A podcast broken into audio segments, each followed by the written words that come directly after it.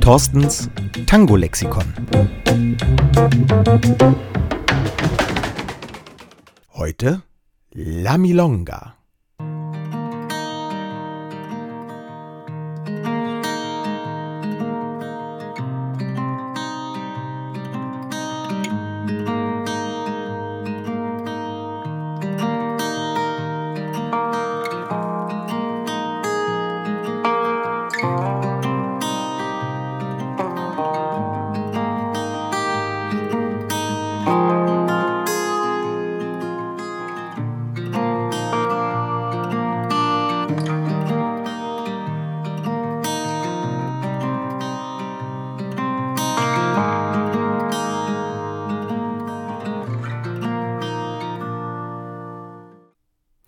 Ich werde immer wieder gefragt, warum Argentinien bei mir mittlerweile die Top-Auslandsreisedestination ist. Meistens gibt der Fragende sich dann auch gleich selbst die Antwort. Ach ja, wegen des Tangos. Das stimmt natürlich. Immerhin wird der Tango in Buenos Aires zelebriert wie Weißwurst und Weißbier in Bayern. Ich gebe zu, das stimmt auch. Damit erfülle ich dieses Klischee vollumfänglich. Wie wird eine Leidenschaft geboren? Es ist immer derselbe Ablauf. Das erste Mal dieses Lied gehört, die erste Single, das erste Album und dann wird es deine Lieblingsband und irgendwann musst du sie live sehen und gehst zu einem Konzert. Das erste Mal diese Musik gehört. Zum ersten Mal jemanden darauf tanzen gesehen. Die ersten eigenen holprigen Tanzversuche. Der erste Workshop, die Ausbildung zum Fachtanzlehrer alles aufsaugen, was damit zu tun hat, wie ein Schwamm. Und es ist völlig klar, dass du da jetzt auch mal hin musst. Mit eigenen Augen sehen, ob die Geschichten stimmen. Genauso war es bei mir. Und wenn ich dann weiter darüber nachdenke, fallen mir ungefähr 100 Gründe ein, warum ich es heute tue. Der Tango ist es natürlich nach wie vor. Aber ich genieße es unglaublich, für einen Bruchteil an Zeit in der ewigen Stadt des Tangos zu leben. Morgens, wenn die Stadt erwacht, mit den ersten Sonnenstrahlen eine entspannte Runde laufen in einem der zahlreichen Parks, einen Espresso trinken in dem kleinen Café um die Ecke. Der Vormittag gehört dann meistens bereits dem Tango. Oder man widmet sich zur Abwechslung und Entspannung mal irgendeinem der vielfältigen touristischen Standardprogramme. Zwischendurch Mittagessen. Meistens etwas unter Zeitdruck, denn am frühen Nachmittag geht es ja schon weiter mit dem Tango. Danach aber wirklich mal durchatmen, irgendwo hinsetzen, was trinken, ein bisschen die Umgebung beobachten und die Tanzeindrücke des Tages Revue passieren lassen. Meistens fällt hier bereits die Entscheidung, die abendliche Praktika vor der Milonga zugunsten der eigenen Erholung heute mal sausen zu lassen.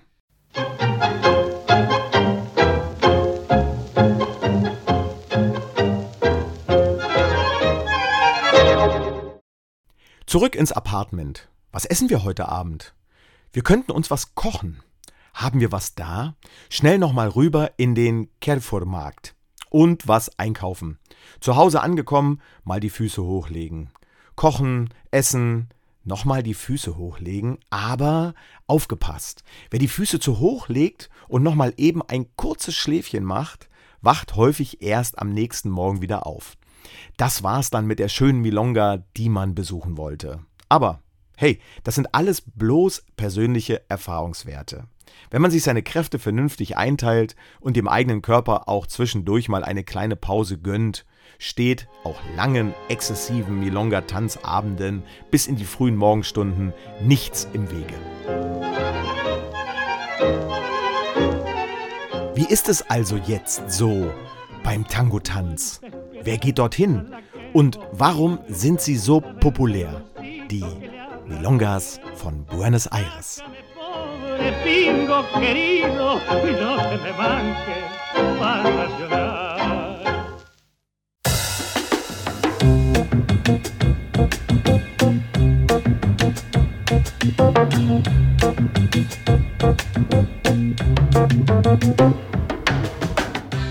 Thorstens Tango Lexikon ist ein Original-Podcast von und mit mir, Thorsten Thiele, alias Juan d'Alemania. Ich bin Moderator, Tanzschulgründer, Tanzlehrer und natürlich Tango-Tänzer. Ich möchte euch mitnehmen in die faszinierende, spannende und vielleicht auch unbekannte Welt des Tangos. In meine Welt.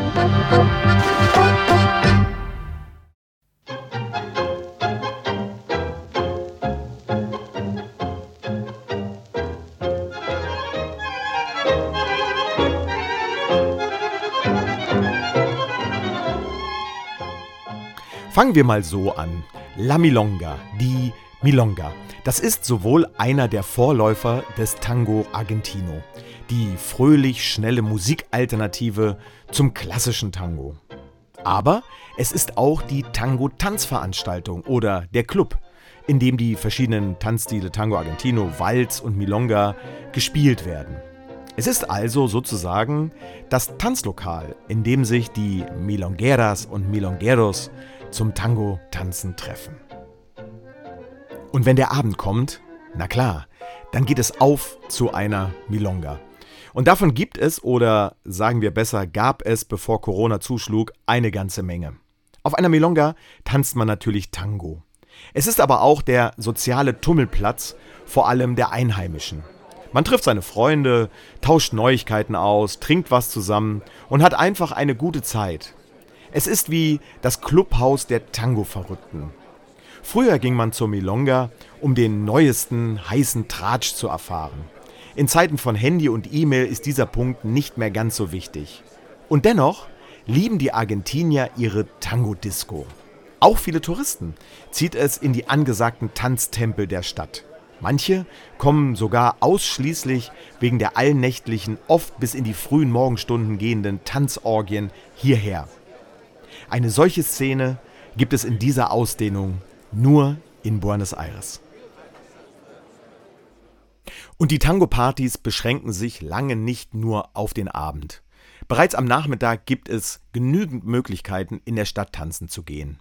Es sind meist kleinere Milongas und oft für ein älteres Publikum.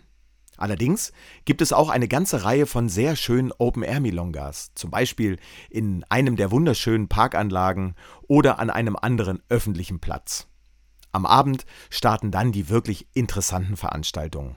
Es gibt eine unglaubliche Auswahl. An manchen Tagen kommen locker über 20 verschiedene Milongas zusammen. Am Wochenende sind es oft noch mehr.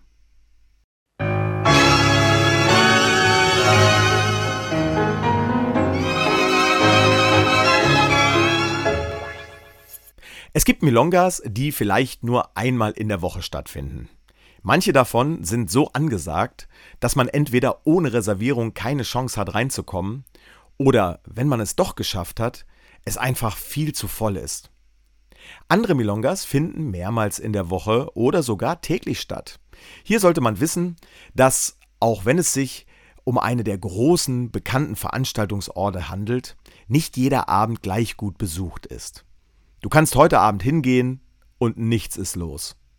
Du kannst morgen Abend wiederkommen und die Hütte ist brechend voll.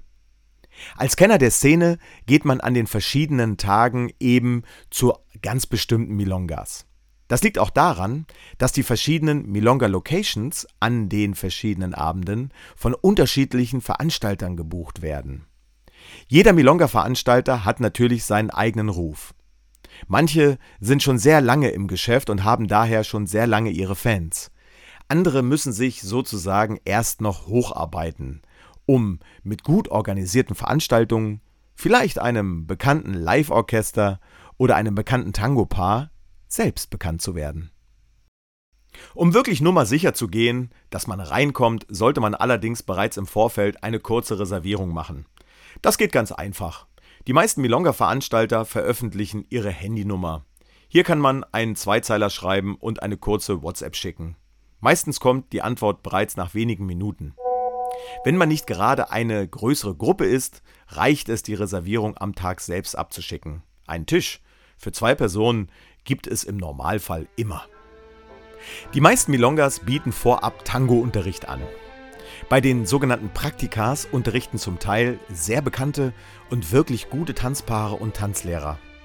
Da man ja nichts verpassen möchte, steht man also immer wieder vor der Entscheidung, schon wegen des Unterrichts zwei bis drei Stunden eher auf die Milonga zu gehen.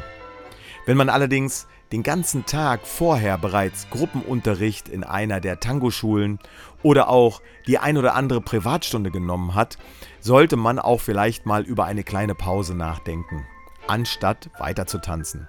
Einfach mal was essen gehen, denn die Energie wird gebraucht. Viele der zum Teil großen und bekannten Milongas beginnen erst spät am Abend. Man könnte auch sagen, sie beginnen erst mitten in der Nacht. Dafür enden sie aber oft nicht vor 4 oder 5 Uhr morgens.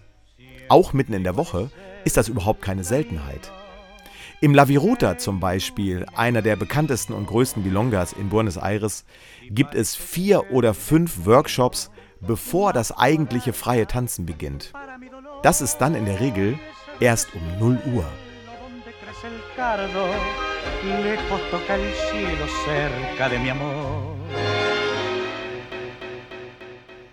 Spielt dann auch noch ein Live-Orchester, so kommt dieses meist nicht vor 1 oder 1.30 Uhr auf die Bühne. Hier muss man sich seine Kräfte über mehrere Tage wirklich gut einteilen. Auch ich bin schon während einer Milonga mit Live-Musik ins Apartment zurückgegangen und habe meine liebe Frau noch bis 5.30 Uhr zurückgelassen. Ganz oft muss man auch einfach früher gehen, weil man am nächsten Tag vielleicht bereits um 10 oder um 11 Uhr wieder zum Tanzunterricht geht. In diesem Zusammenhang habe ich mich auch immer wieder gefragt, was die Leute, die an einem Mittwochabend bis in die Morgenstunden tanzen, wohl im normalen Leben so beruflich machen. Sie werden wohl nicht direkt von der Milonga ins Büro gehen. Obwohl, möglich wäre es und zuzutrauen ist es den Tangeros allemal.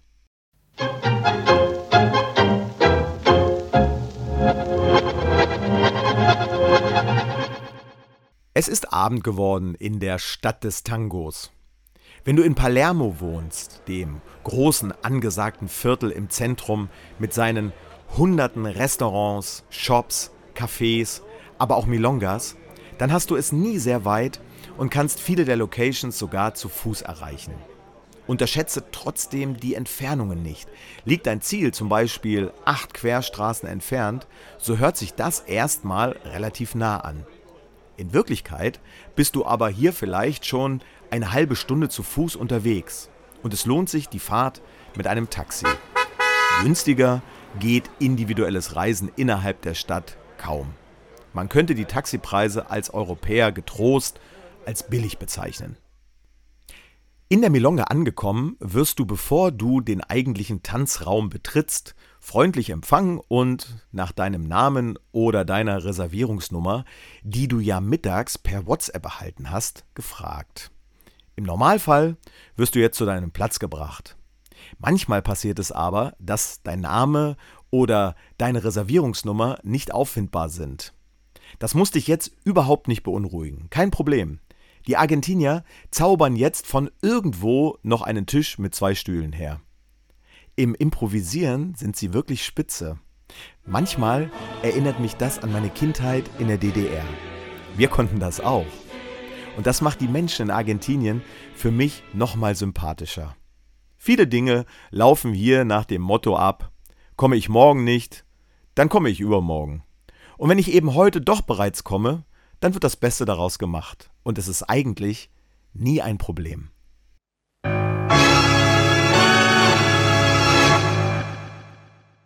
Wir sind an unserem vorgesehenen Tisch angekommen. Die Platzeinweiserin nickt uns freundlich zu und verschwindet mit der Reservierungsliste wieder am Eingang. Unser Tisch steht in der zweiten Reihe an der Tanzfläche. Alles ist sehr eng gestellt. Naja, man soll sich ja auch nicht lange am Tisch aufhalten, schließlich wird getanzt. Zweite Reihe ist übrigens super. Fast unverbauter Blick auf die Tanzfläche das ist wichtig. Denn oftmals gibt es eine Tanzshow und selbst einen kurzen Weg auf die Tanzfläche zu haben, ist ja auch nicht verkehrt. Auch das Aufforderungsritual, welches über gegenseitigen Blickkontakt läuft und nicht selten auch über die Tanzfläche hinweg angewendet wird, geht von einem Platz nahe der Tanzfläche bedeutend einfacher. Zweite Reihe ist auch deshalb für einen Ausländer nicht schlecht, weil man sich in den Milongas erst regelrecht hocharbeiten muss. Ist man zum allerersten Mal auf einer Milonga, wird man höchstwahrscheinlich den hintersten Tisch bekommen, möglicherweise auch ohne freie Sicht auf die Tanzfläche. Kommt man hingegen regelmäßig oder ist man hier bereits vielleicht mehrere Male aufgetaucht, wird man feststellen, dass sich die Platzsituation deutlich ändert. Wenn man seine Blicke mal durch den Raum schweifen lässt, wird man das auch erkennen. In den vorderen Reihen, direkt am Tanzgeschehen, sitzen die Einheimischen, die Stammgäste, die bekannten Lehrer und Tangopaare und vor allem die alten, sehr geachteten und berühmten Tango-Persönlichkeiten, kurzum die Wips. Die unbekannten Ausländer und Touristen sitzen meist ganz hinten.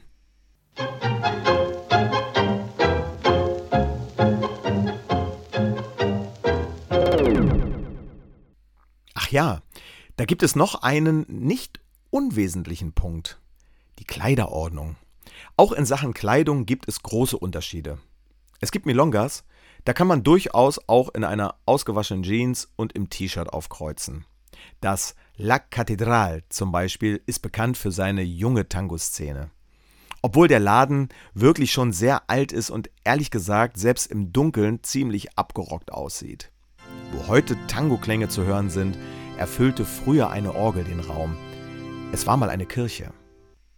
In den Salon Canning geht man dann aber auch schon besser nicht wenigstens ohne eine gepflegte Tangohose und ein Hemd. Auch ein Sakko kann hier durchaus angebracht sein. Die Damen tragen durchweg sehr schöne und stilvolle Tango-Kleidchen. Besonders die eben erwähnten alten Tango Maestros sind sehr gut angezogen. Mit Krawatte und passendem Einstecktuch im Sakko. Sie würden sich niemals wagen, das Sakko während des kompletten Abends auch nur einmal auszuziehen. Es ist einfach eine Frage des Stils. Ich sehe das genauso. Auch ich trage oft und gerne ein leichtes Sakko. Und auch ich würde mich nicht trauen, das Sakko in meinem Fall auch schon nach der ersten Tango-Runde auszuziehen. Das Hemd darunter hat nämlich bereits, auch wegen der Hitze im Raum, die Farbe gewechselt. Dann bleibt es eben an. Die Mädels haben es hier in ihren luftigen und kurzen Tango-Sommerkleidchen in der Tat ein bisschen einfacher. Normalerweise laufen die Klimaanlagen in den Tanzsälen auf Hochtouren. Zu Beginn des Abends ist es meistens noch recht frisch im Raum. Nach ein paar Stunden verwandelt sich allerdings das Klima in das eines tropischen Regenwaldes. Da nahezu jede Tango-Runde auf einer zum Überlaufen vollen Tanzfläche stattfindet und natürlich auch durch das gemeinsame Kuscheln, heizen sich die Räume trotz Kühlung sehr schnell auf. Die teilweise in die Jahre gekommenen Klimageräte gehen dabei regelmäßig in die Knie. Und trotzdem gehört auch das dazu, zu einer richtigen Noche de Tango.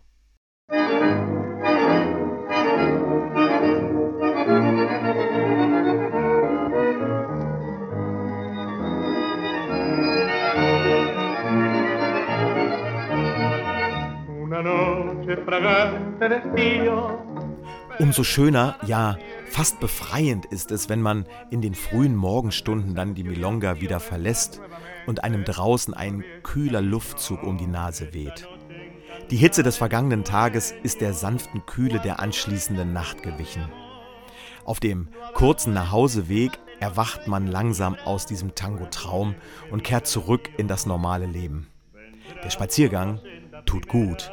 Er reinigt die Sinne und lässt die Gedanken an die zurückliegenden wundervollen Tango-Momente wie sanfte Wolken im Kopf vorüberziehen.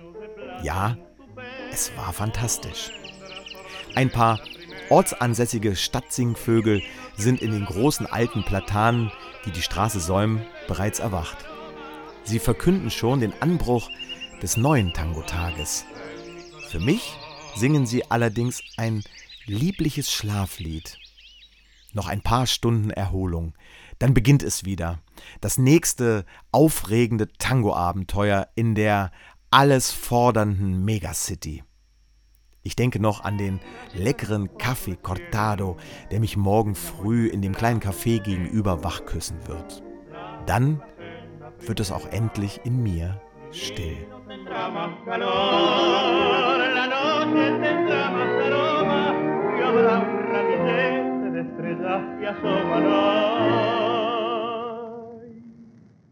En mi.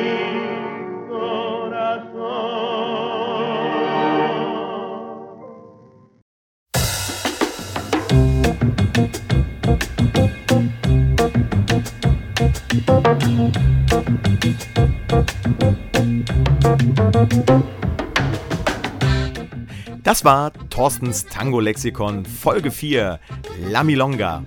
Ich bin Thorsten Thiele, freue mich, euch mitzunehmen auf diese spannende Reise zum Tango Argentino und sage muchas gracias y hasta luego.